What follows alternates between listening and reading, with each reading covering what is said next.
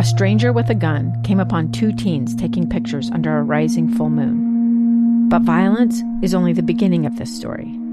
Sometimes I thought, there are no miracles. Yeah, there are, and this is a big one. I'm Amy Donaldson, and I've spent my career talking about how lives are undone by violence. The Letter is a podcast about how lives are remade. Follow The Letter at theletterpodcast.com or wherever you get your podcasts. I love to say Utah is going to the Rose Bowl. Never gets old. Helmets off is on. All right, sports fans, welcome to another episode of Helmets Off. I'm your host, Scott Mitchell. Got a fun show today. The University of Utah won the Pac 12 after uh, being in the conference for 11 years. And there have been schools like Arizona that haven't ever won a championship, and Utah is now going to the Rose Bowl in Pasadena, California. Oh my goodness, we're going to talk about that today. Really excited about it. Of course, uh, crazy, crazy coaching carousel is happening. Uh, you know what's what what does that look like what does that mean where does that go and then uh, this old Kyler Murray, he might be the next latest, greatest, hottest quarterbacks uh, to come around in the NFL. And surprising to think that uh, he was just going to play one year in college and then go play baseball. Anyways, welcome to the show and let's get at it. All right. Um, I have to go back. So Utah is playing in the Rose Bowl. It's the first time they've ever been to the Rose Bowl. Only the second time Utah's ever played Ohio State. The first time was in 1986. And I remember it well because, well, I was there. Utah lost 64 to 6. Ohio State had not been playing very well to that point, not scored a lot of points in their uh, previous games, and they really had been struggling. And so uh, it was kind of an exciting, uh, or, or, they were they were looking to kind of avenge that, so to speak. And well, they dropped 64 points on us at that time. It was my true freshman year, my true freshman year out of out of high school. I was like one game removed from our, our, first game, I believe, was in Salt Lake, and uh, there were probably 20, 20 21,000 people. But um, the uh, the uh, uh, so here I'm this kid, and I go to the Horseshoe, Ohio State. The if you remember the logo, it was a turf field and it had a 10 in the middle of the field and then big on both sides. So it was the Big 10 at the time.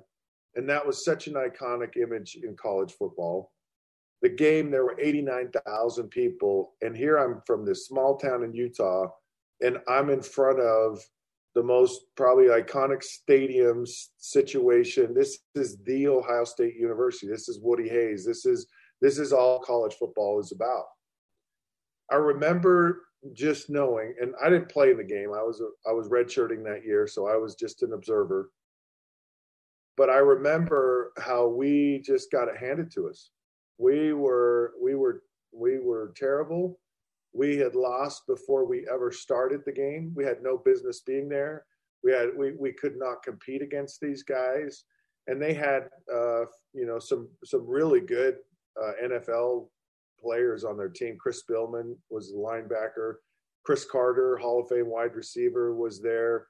William White was a really good DB. Uh, Eric Kumerow, who was a first round draft choice of Miami Dolphins, who was a teammate of mine for a few years. So this was a this was a really really good football team that we're playing. And at the time, I just remember we'll never compete against this.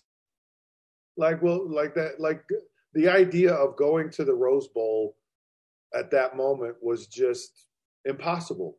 I mean, it wasn't even. It, it, it was just so far. It wasn't even even a thought we had.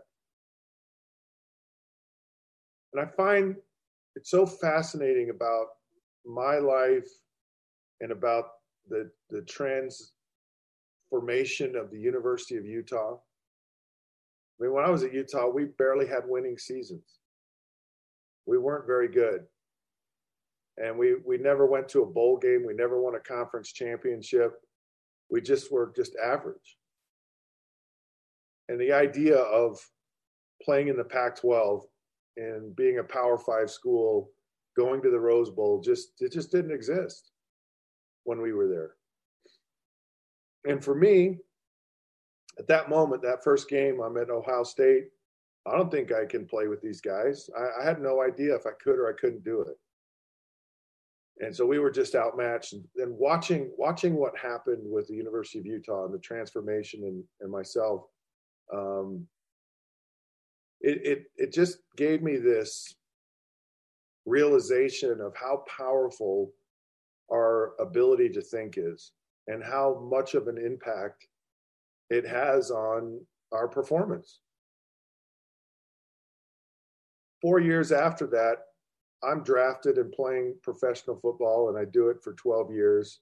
And th- those people that I didn't think I could compete with were now my teammates or people that I played against uh, professionally and played against them and played as teammates together. And they were just like me. And and when you broaden your horizons or your expectations or your your perspective or your belief, man, it's it's amazing what can unfold to you. I just put it in my head that I was going to be a professional football player, and I did it. And I and and I know I had the ability to do it physically, but I also developed an ability to do it mentally, and that was probably ten times more important. And as I've watched, as I've watched the University of Utah unfold, it, it, it, has been a fun thing to to see because that belief hasn't always been there. And you, you look back, and uh, Ron McBride really started to kind of turn the corner. But Urban Meyer coming here, and the irony of all of it is, Urban Meyer went to Ohio State and won national championships at Ohio State, and yet he was at Utah. And he brought a different mindset.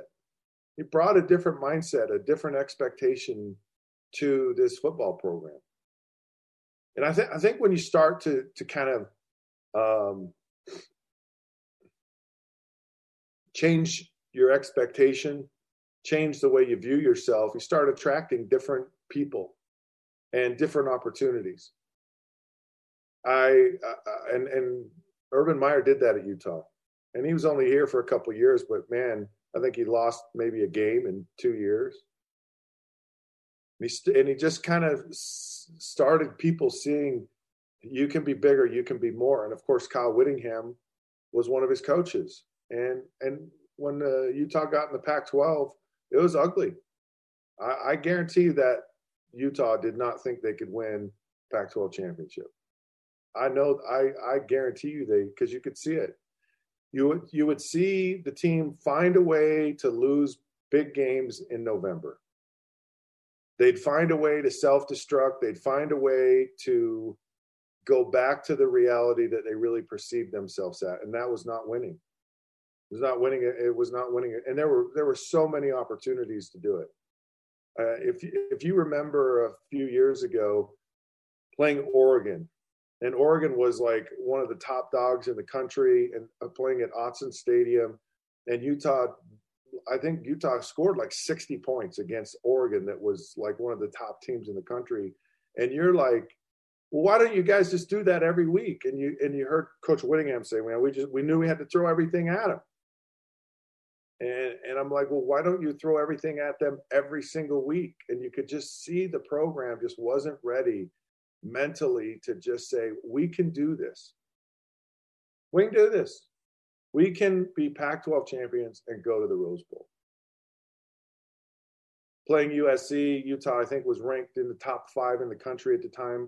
And Travis Wilson throws three interceptions to the same guy, and you're just scratching your head going, you threw him right at the guy. Or Troy Williams having an opportunity to uh, convert a two point uh, play to win the game. Uh, and and the, and the, he's got a wide receiver wide open in the end zone and just doesn't see him and and Utah loses, and can't and Utah can't seem to find a way to beat USC at USC. And again, USC is kind of the flag bearer, the standard bearer of excellence in the Pac 12. And Utah just didn't have the mindset or believe we belong with this program and that we can beat USC in the Coliseum in Los Angeles. And I've watched uh, up until this year two Pac 12 championship games, one against Washington and one against Oregon. And the one against Washington, you, you're just, you, you could tell that Utah just not, did not expect or believe they could win that game.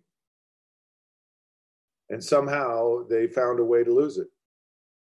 And then a couple of years ago, playing Oregon, and all, all Utah's five in the country. They win this game, they're going to be in the college football playoffs, and they just can't seem to get it together. Now, this year, man, I don't, I don't know what happened. I real, I, I don't know. I don't know if there was just a okay. We've been, we've finally been here enough uh, we know we can win. We've experienced it. We've, you know, we've gone through our growing pains, whatever, because some things started to change. And one of the things was players who were highly recruited flipped. And they didn't go to Ohio State. They didn't go to Texas. And They flipped and they came to Utah. Clark Phillips was an Ohio State guy and flipped at the last minute to Utah. And is the best DB on Utah's football team now, playing as a freshman on a team going to the Rose Bowl and, and, and having a significant impact. Utah didn't flip guys three or four years ago. They, they lost guys to, to places like Texas and Ohio State. Van Fillinger was going to Texas, four star guy and he's now starting and doing a tremendous job. I mean, he's not just he's not a placeholder. He's, he's an impact player on a team that's going to the Rose Bowl and won a Pac-12 championship. So somewhere along the way, Utah grew up, and and players that weren't coming here started to, and players who um, were very talented came in and played. And there was a time when Utah started nine freshmen on defense. And this team started the season out 0 and or 1 and 2 and and lost just horrendous games to BYU and to San Diego State. And and really had no business losing those games, but they did. Your record is what it is, and they lost. And this was a team just floundering. So so it was making strides. It was flipping players to come to the school. It was getting uh, really good recruiting classes, and and then the tragedies that hit the program. Now, how do you how do you bounce back from that? Really, I mean, I mean, most it would be troubling. It would be really troubling, and and you're just like, uh, wow, this this team um, has this tragedy happen. They have a bye week, and guess where they have to go play? The first game is at the Coliseum against USC. And you watch the game with a quarterback, by by the way, who's never played in, in college football. He played half of a quarter against USC the year before in the COVID year and, and got hurt. So he's never really played in a college football game, and he's he's now your starter. And you got to go to USC where you've never won after the tragedy of one of your you know your players who this is the second tragedy in in the span of about um, you know eight nine months. And you find a way to win. And then you just go on this run. This quarterback wins nine uh, of of ten games he plays in, beats beats the number three ranked team in the country and the number ten ranked team in the country in the same year. And not not only did they beat them, they just they destroyed Oregon. And I just remember going to the um, Pac-12 championship game, and and knowing that Utah was going to win. Like I, I just was like, I don't even think this is going to be a close game. Everyone's like, oh, you know, you can't, you can't. It's hard to beat a team twice. And I was just like, no, Utah has their number. They're a better team, far better team. And they're actually their game plan against uh, the quarterback uh, Anthony Brown at Oregon was better than the first time they played him. And Anthony Brown, 13 games is not going to, or days is not going to just all of a sudden change. And they had his number, and they had Oregon's number defensively. So, so here you have this, um, this just massive turnaround in a season, and it, and and the turnaround has really been years, decades in the making. And it's it's just shocking to see how how uh, a team and a program really just had this meteoric rise and and it's fascinating now to hear ohio state who's never changed like ohio state they've just been ohio state all these years. This is what we do. We win national championships. We're a top five program in the country. We go to the college football playoffs. We get the best players in the country. End of discussion. And and they're like oh we have to play utah. And i'm telling you uh, right now Utah will win this game. They will win the Rose Bowl. They will win it because they truly believe that they belong. It's it's not enough for Utah to get to the Rose Bowl. It, that wasn't that wasn't the that wasn't the goal. It's not the goal. They're not just happy to be there. This program has turned a corner. Right now in the Pac-12 conference, the best program is the University of Utah. Next season, Utah will be a top 10 team preseason and they'll be uh, an early favorite to to be like a playoff team next year. And they they will they will be the team to beat in the pac 12 and and to know because i broadcast the the football games on the radio to know that i'm going to the rose bowl. I'm going to the rose bowl is the most amazing uh, um, statement i think i could ever make and I value it so much because I was there the first time. And I was there when no one believed. And I'm I'm now standing here watching this and ha- and I've witnessed this transformation of how in your mind you can change so much of the outcome of your life. It's why I love sports. It's why I've loved it my whole life. Not about winning and about all of the whatever, the, the fame, the notoriety.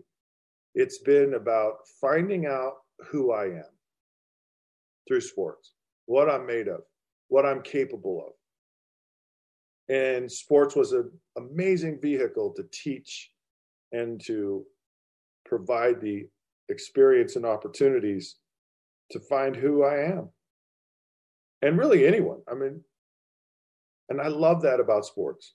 Love that. All right, we're going to take a break, come back, and uh, of course, I went really long on that, but I don't care. It was cool. Um, college coaching craziness. If you're going to get a good coach, you're going to poach him. and we'll see what happens uh, with some of these coaching opportunities coming up.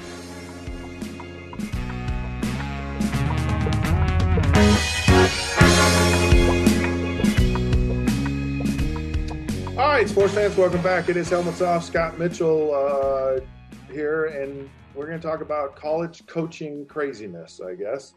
Uh, Mario Cristobal, who's a Miami guy, goes back to the University of Miami. I had a discussion earlier this week which is a better job, Miami or Oregon? A lot of people said, oh, Oregon is a better job. Why the heck is he going to Miami? Miami's terrible. Miami's awful. Mario Cristobal is a Miami guy. He's a Miami native. He understands how amazing Miami can be.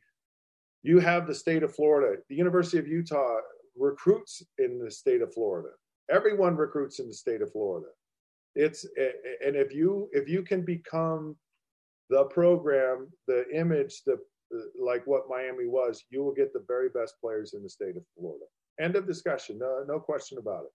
You'll get the best. You'll get the best players, and that's what Miami can be. And and Oregon by itself is not a hotbed of talent.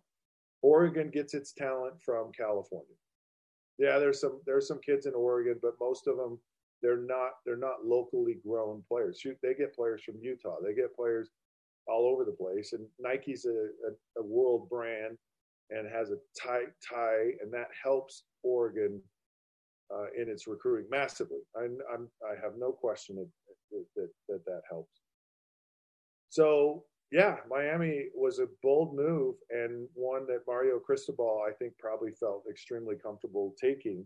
But Oregon is not a chump change job, you know. So, so what happens? Uh, what happens at Oregon? And then, of course, you've got Brian Kelly, who just up and left Notre Dame, and like like he has been so successful at Notre Dame but the one success he hasn't had is winning a national championship. And I think underneath it all, I think Brian Kelly goes, I can't win a national championship at, at, at Notre Dame. I don't think I don't I don't and I agree. I don't think I think Notre Dame's so overrated every year. They get killed in the playoffs. They don't play anybody. They they don't I don't know that they really recruit and, and really get the top tier players. Players want to go to an SEC school. Players want to go to a Big Ten school. They want to be in that conference. They want to be in. The, they want to be guaranteed they're going to be in the in the playoff discussion. The, the the the tradition of Notre Dame has kind of been whitewashed with everything that's happened um, in in col- in college football um, with with the it, it, you know just the, just the whole tradition of everything there's no tradition in college football anymore. It's not. It's just it's just it's just it's not. And and notre dame is kind of probably needs to come to the forefront if they really want to they really need to be in a conference. I just believe that. I just i just i just i, I don't care. It's just notre dame is irrelevant to me. And i think i think uh, uh, brian kelly knew that. And he goes well why go to why to go to lsu I mean, I mean LSU. It's like you know you got to compete against Alabama. You got to compete against Georgia. You're going to have Texas. You're going to have Oklahoma. Texas A&M is kind of a challenge. If Florida wakes up and decides it wants to be good again, it has that potential. But why LSU? LSU is one of the top jobs.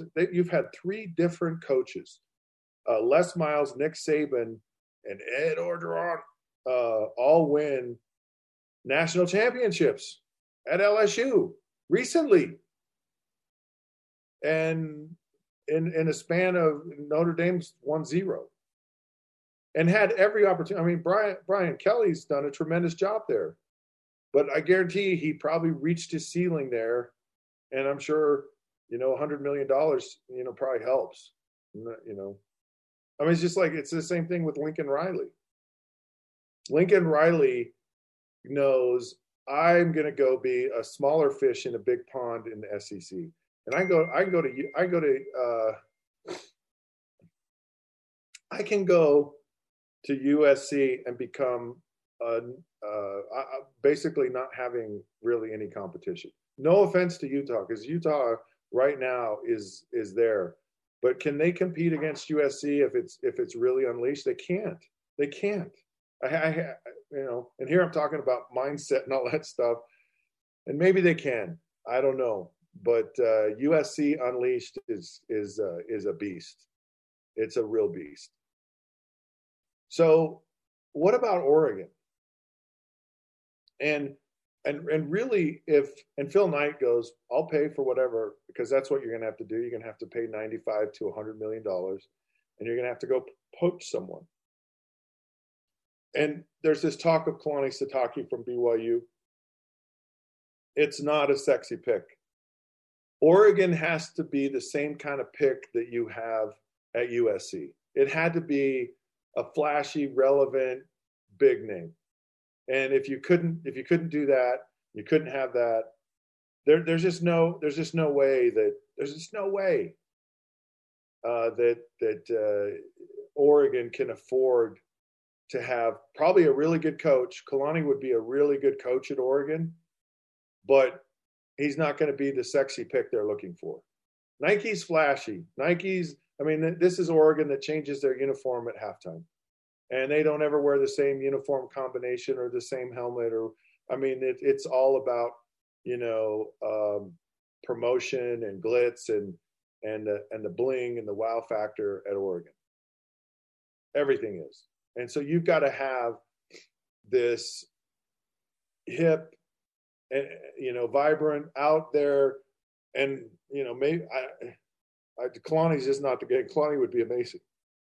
Kalani fits in so well at BYU. He just needs to stay at BYU, and he can stay there as long as he wants. So uh, maybe it's Dave Aranda from Baylor. I mean, that's probably the biggest name the name that they could, uh, with all of the ties that they have, uh, as as far as like athletic director and and the relationship between uh, and Dave Aranda is a is a West Coast guy and recruited you know California. He he understands everything. Pro- probably the best guy uh, for and he's done amazing at Baylor. But it's a it's a it's a tough thing or or or you're maybe you're Oregon and you just look around the country and you just say what guy maybe is is the biggest name that we could absolutely pick away from where we are? I, I don't know. I mean I mean Mel Tucker was kind of a hot pick recently and he hadn't really done a whole lot. He hadn't done a lot. I mean really I mean he he finished third or fourth in the Big 10 that's it but he got hot, he got relevant, and got a lot of money. It's changed. I mean, coaching, and so it's not well. We're going to wait for this guy. I mean, the, programs aren't even waiting anymore. They're just saying, you know, off with their head and on with the next search, and they have to do it because of recruiting. I get it, but um, the poaching and the big dollar contracts are coming to college football. All right, going to take another break. We come back. Kyler Murray has the Arizona Cardinals at 10 and 2, best team in the NFL. Is he the real deal?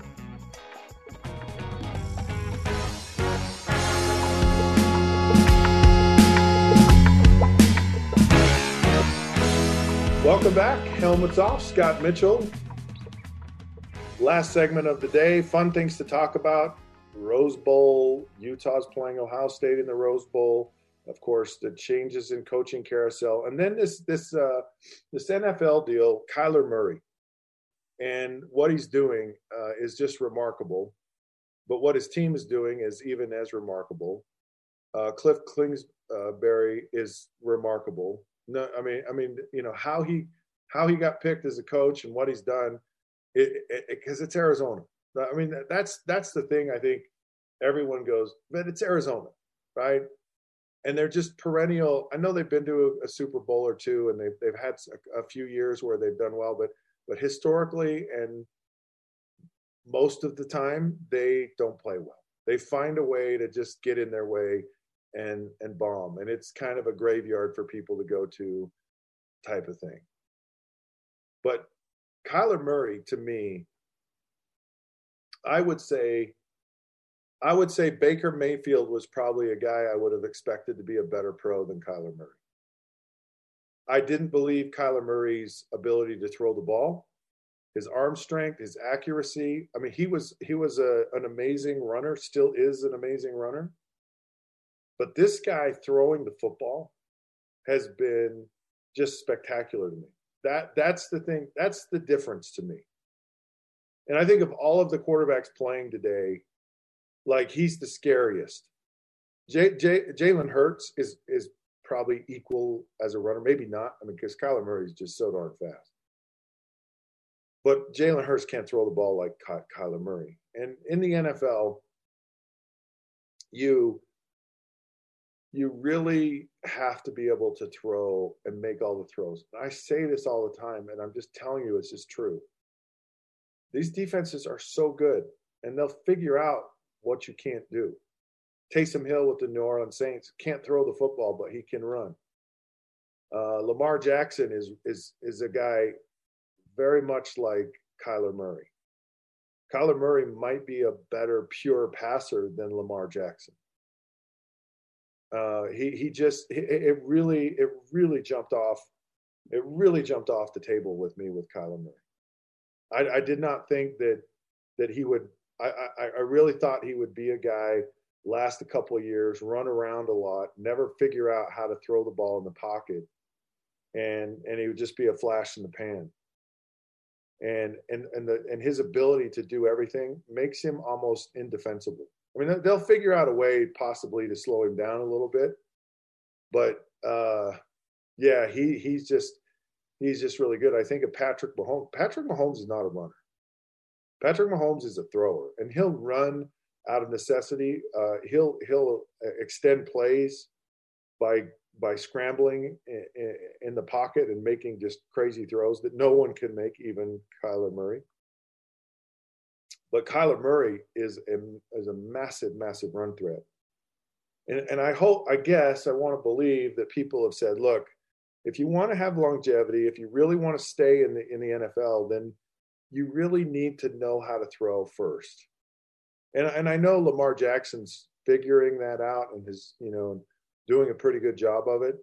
Because because after a while, just taking those shots on your body uh, is really difficult. And, and Kyler Murray's missed some time this year because because of uh, you know uh, you just expose yourself and you just don't need to. You just don't.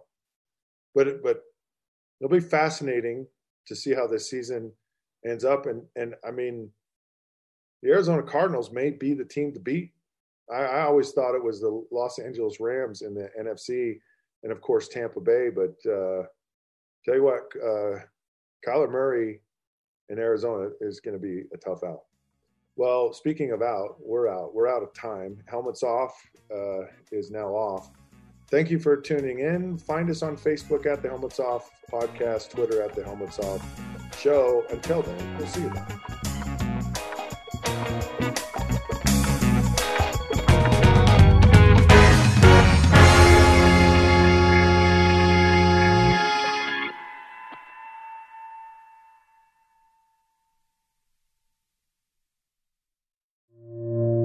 Two friends taking pictures of the rising full moon on a summer night. Two teenage kids doing what teenage kids do. When a stranger with a gun and a death wish changed everything. It was violent, it was senseless, and I will never understand it. I will never accept it. I'm Amy Donaldson, and unfortunately, we're all too familiar with stories about how violence shatters lives. But what we rarely see is how they are rebuilt. In a new podcast, The Letter, we relive tragedy, but only so we can hear the rest of the story the struggle to reclaim lives, the realities of grief, and the possibilities of forgiveness. I believe in miracles. Sometimes I thought, there are no miracles. Yeah, there are, and this is a big one. Follow the letter at theletterpodcast.com or wherever you get your podcasts.